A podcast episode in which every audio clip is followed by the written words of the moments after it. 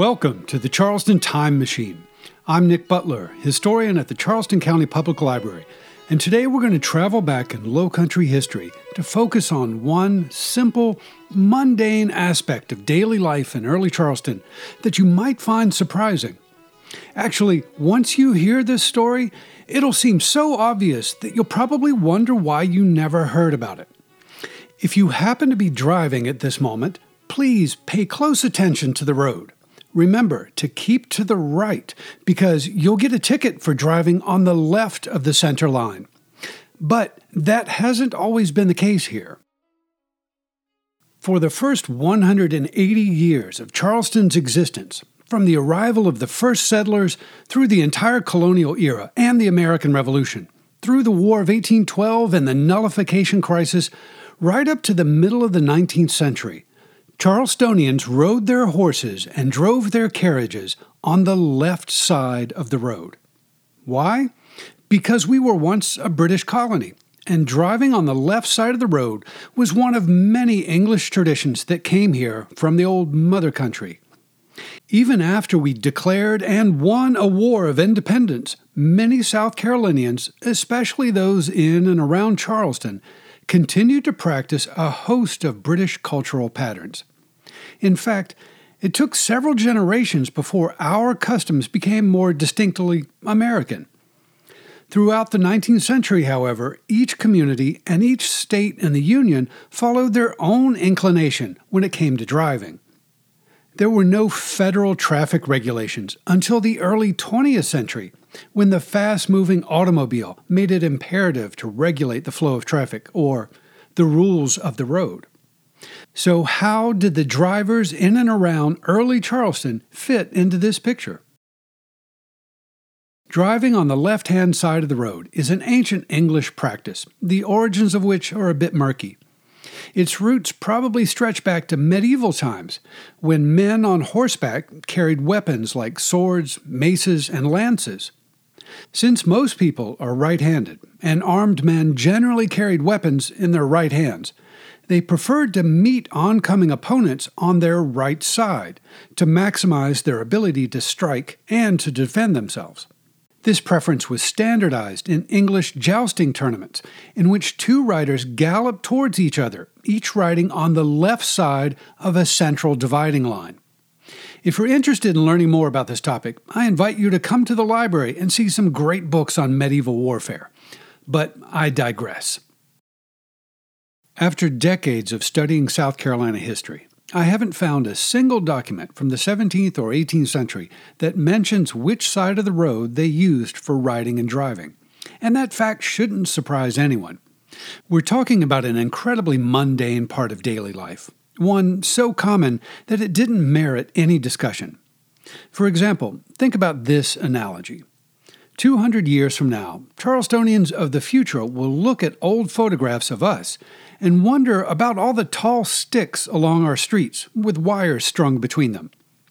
What are those ugly things, and how do they tolerate the jumble of wires hanging over their heads? I'm talking about utility poles, or telephone poles, of course, and the electrical wires they support. We take these things for granted. They're a fact of life, and most of the time we don't even notice them. In the future, however, they'll be rare and unfamiliar. My point is this Driving on the left hand side of the road in early Charleston was a simple fact of life that no one questioned and about which no one wrote letters to their auntie. So, how do we know that early low country riders and drivers used the left side of the road? Well, I started my search with the earliest regulations governing the roads of early South Carolina.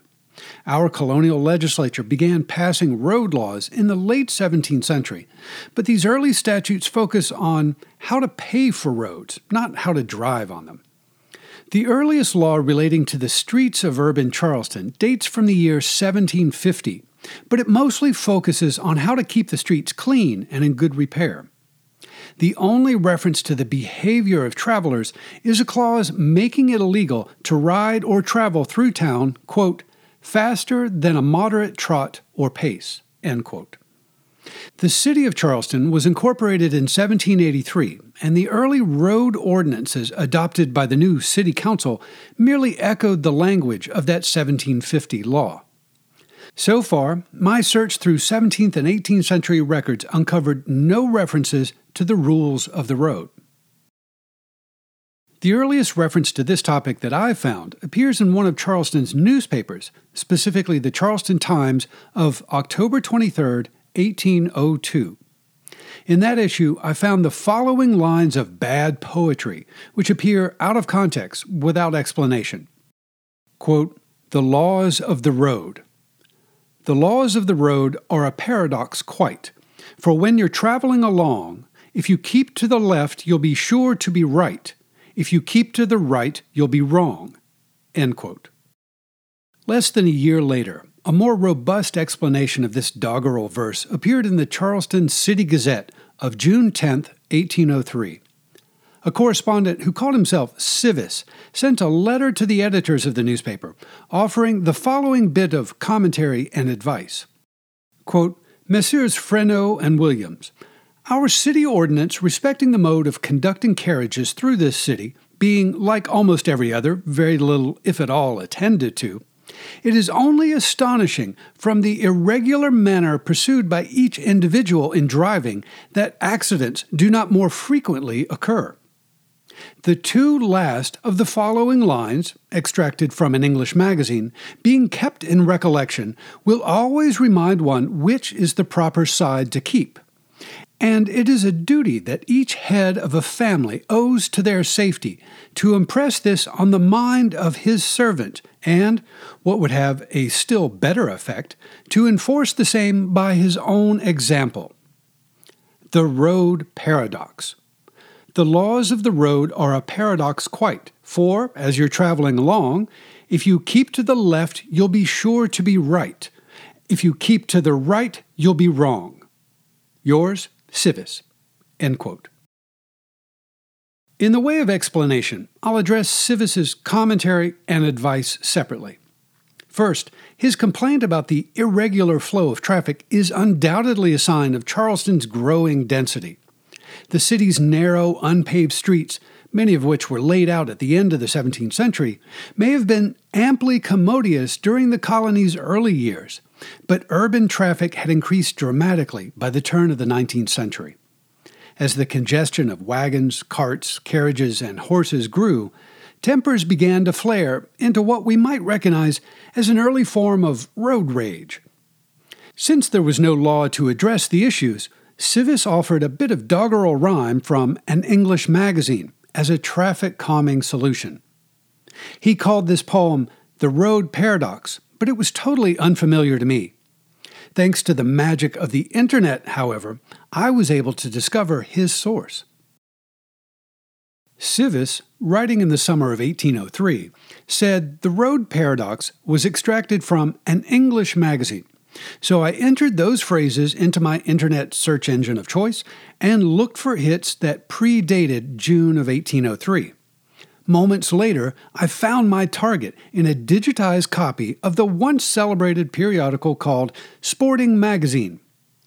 In the September 1793 issue, page 376, one finds a page full of rather bland, anonymous poetry, among which is the Laws of the Road, which Civis called the Road Paradox a decade later. Indeed, Civis had correctly transcribed the not so memorable verse for the Charleston Press in 1803, but more importantly, he also confirmed that at least some Charlestonians were following British customs on our increasingly chaotic city streets. But was driving on the left side of the road the generally accepted practice here? Apparently it was, for community leaders endorsed it when they finally passed a robust traffic ordinance in December of 1805.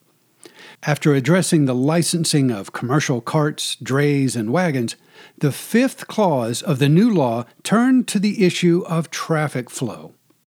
Quote, and whereas, from the number of carts, drays, and other carriages passing through the streets, and from there being no uniform mode established for driving them, it has become very dangerous in passing. for remedy thereof, be it ordained by the authority aforesaid, that in future all drivers of carts, drays, wagons, and other carriages whatsoever shall pass each other on their right hands, and shall always drive as close to the footway with their left hand next to the same as they conveniently can. In the 40 odd years following the adoption of the Keep Left law in Charleston, our local newspapers occasionally carried reminders of this practice in the way of printed excerpts from city laws. In fact, I found the above mentioned fifth clause of the 1805 traffic ordinance reprinted almost daily in Charleston's Southern Patriot from the beginning of February 1847 through the end of December 1848, a period of nearly two years. This fact suggests that city authorities fully supported the keep left policy as Charleston expanded during the age of steamboats and railroads. The city's increasing communication with other communities, both within South Carolina and beyond, apparently brought other customs to town, however. And it seems that not everyone who came to Charleston was used to riding and driving on the left side of the road. In 1849, there was a change in the air. Since people rarely write down their thoughts about mundane, familiar customs, it's very difficult to know whether the change from driving on the left side of the road to the right was a gradual cultural shift or a sudden change. Without further historical evidence, it's not possible to say for certain. But I can tell you this less than 11 months after the last published reminder about driving on the left, City Alderman Edward North announced his intention to change the law regarding the rules of the road. The official minutes of the City Council meeting of November 14, 1849, which appear in the local newspapers, merely state that Alderman Edward North gave notice of his intention to bring to the next meeting of City Council, quote, a bill to amend the fifth section of an ordinance entitled An Ordinance for Regulating Carts, Drays, Wagons, and Carriages Within the City and for Other Purposes. The minutes of that meeting contain no mention of a discussion of this topic or any explanation of why Mr. North felt it necessary to amend the law. Perhaps the reasons were so obvious to City Council and to the public at that moment that commentary was superfluous. Regardless of the unknown details, we can surmise that at least some people in Charleston felt the need to change our old local habits to conform to those of a larger, increasingly mobile society. Two weeks later, on November 27th, Alderman North presented to City Council his draft bill for amending the Keep Left clause of Charleston's 1805 traffic ordinance. And days later, the newspapers published its text. Since it's only a few sentences in length, let me read you the entire bill, which is titled A Bill to Alter and Amend the Fifth Section of an Ordinance, entitled An Ordinance to Amend an Ordinance, entitled an ordinance regulating carts, drays, wagons, and carriages within the city and for other purposes, ratified the 30th day of December in the year 1805. All of that is simply the title. Here's the text Section 1 Be it ordained that from and after the passing of this bill, all drivers of carts, drays, wagons, and other carriages whatsoever shall pass each other on their left hand, and shall always drive as close to the footway with their right hand next to the same, as they conveniently can, under the penalties now provided by ordinance for violations of the law in relation to driving within the city. That's the entire law. According to the official minutes of that meeting, which again are published in the local newspapers, the members of City Council read through the bill and then read it a second time, and finally ordered that it be read the customary third time at Council's next meeting. The minutes contain no mention of any discussion or commentary, and the local newspapers offered no reaction to the traffic changes under consideration. Alderman North's bill received its third and final reading on December 13th, and it was engrossed and ratified as an ordinance on December 28, 1849. Official reminders of the new law began appearing in the local newspapers three days later, on the last day of 1849, and then into the early months of 1850. I'm at a loss to offer many clues that might help us understand the motivation behind Charleston's switch from driving on the left side of the road to driving on the right. It is worth noting, however, that this change took place at the same time as Charleston's annexation of a large swath of land traditionally called the Neck. On December 19, 1849, the South Carolina legislature ratified a law empowering the City Council of Charleston to expand the limits of its jurisdiction from Boundary Street, which is now Calhoun Street, northward to what is now Mount Pleasant Street. It's possible that Alderman North and his fellow council members were inclined to amend the city's old traffic law in order to help ensure a smooth transition as the city imposed new laws on the roads and on the people of the neck. The process of working out the political and practical details of this annexation took nearly a year, but I haven't found any mention of traffic issues among the surviving records of that transitional period. At any rate, we can rest assured that when low country politicians began pushing South Carolina down the road towards disunion in the 1850s, they did so on the right hand side of the road when Charleston's formerly enslaved population paraded in celebration of emancipation in 1865, they proudly drove to the right of the center line. We take such facts for granted today, but I think it's interesting to contrast them with the realities of earlier times. When the Charlestown militia marched a group of pirates to be hanged at White Point in 1718, for example, they marched on the left hand side of the road. When South Carolina troops paraded down Broad Street during the American Revolution, they kept to the left, as did President Washington when he visited Charleston in 1791. The Grimke sisters spent their childhood observing slavery in urban Charleston while riding on the left side of the streets. Even John C. Calhoun, who touted Southern independence, did so while riding on the left in the traditional English manner. Charleston's early traffic laws were intended to create order out of the occasionally chaotic flow of traffic through the city's narrow streets. As anyone attempting to navigate the city's thoroughfares during peak tourist times can attest, however, harmony does not always prevail. We have some of the most confusing streets in the state of South Carolina, with many narrow colonial era lanes that are now one way thoroughfares. So let's try to remember, therefore, that our early Charleston predecessors, who once plied these same streets to the left of the center line, would be as confused by our present rules of the road as those currently visiting from off. I hope you've enjoyed this journey into the past aboard the Charleston Time Machine. Kevin Crothers is the executive producer of this program for WYLA at the Charleston County Public Library. I'll be back on the air next week with more adventures in low country history. If you'd like to join me in person for a live presentation, check out the library's calendar of events at ccpl.org or visit my blog, charlestontimemachine.org. Thanks for listening. I'm Nick Butler, and I'll see you in the future.